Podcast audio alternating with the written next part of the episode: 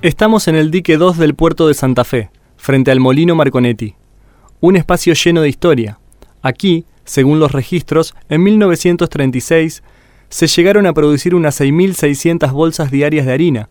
Hoy es la sede de varias de las escuelas del Liceo Municipal Antonio Fuentes del Arco. El viejo molino Marconetti debe su nombre a don José Marconetti, proveniente de Piamonte, Italia. Don José se dedicó primero al comercio y la fabricación de carros en localidades del departamento Las Colonias y del departamento Castellanos. Luego, cuando ya era un próspero comerciante, se asoció con José Boglioni y Bartolomé Minetti. Juntos fundaron en Santa Clara, en 1888, el primer molino harinero de la región, Molino Marconetti, Boglione y compañía.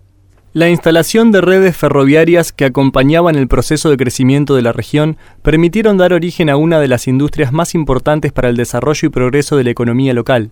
Su crecimiento les permitió en 1921 la construcción en la capital provincial del molino harinero más importante de la época. Ya en este nuevo lugar se llamó Marconetti e Hijos.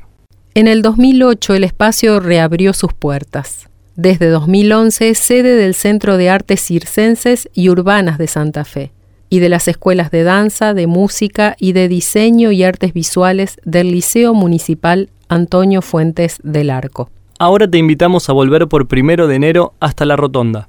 Cuando estés ahí, toma calle Doctor Farías y en la primera esquina dobla sobre la calle Ángela Vigetti hacia el este. Seguí caminando hasta que encuentres el río. Como es un recorrido un poco largo, en la próxima pista te vamos a estar acompañando con una historia muy interesante. Dale play ahora.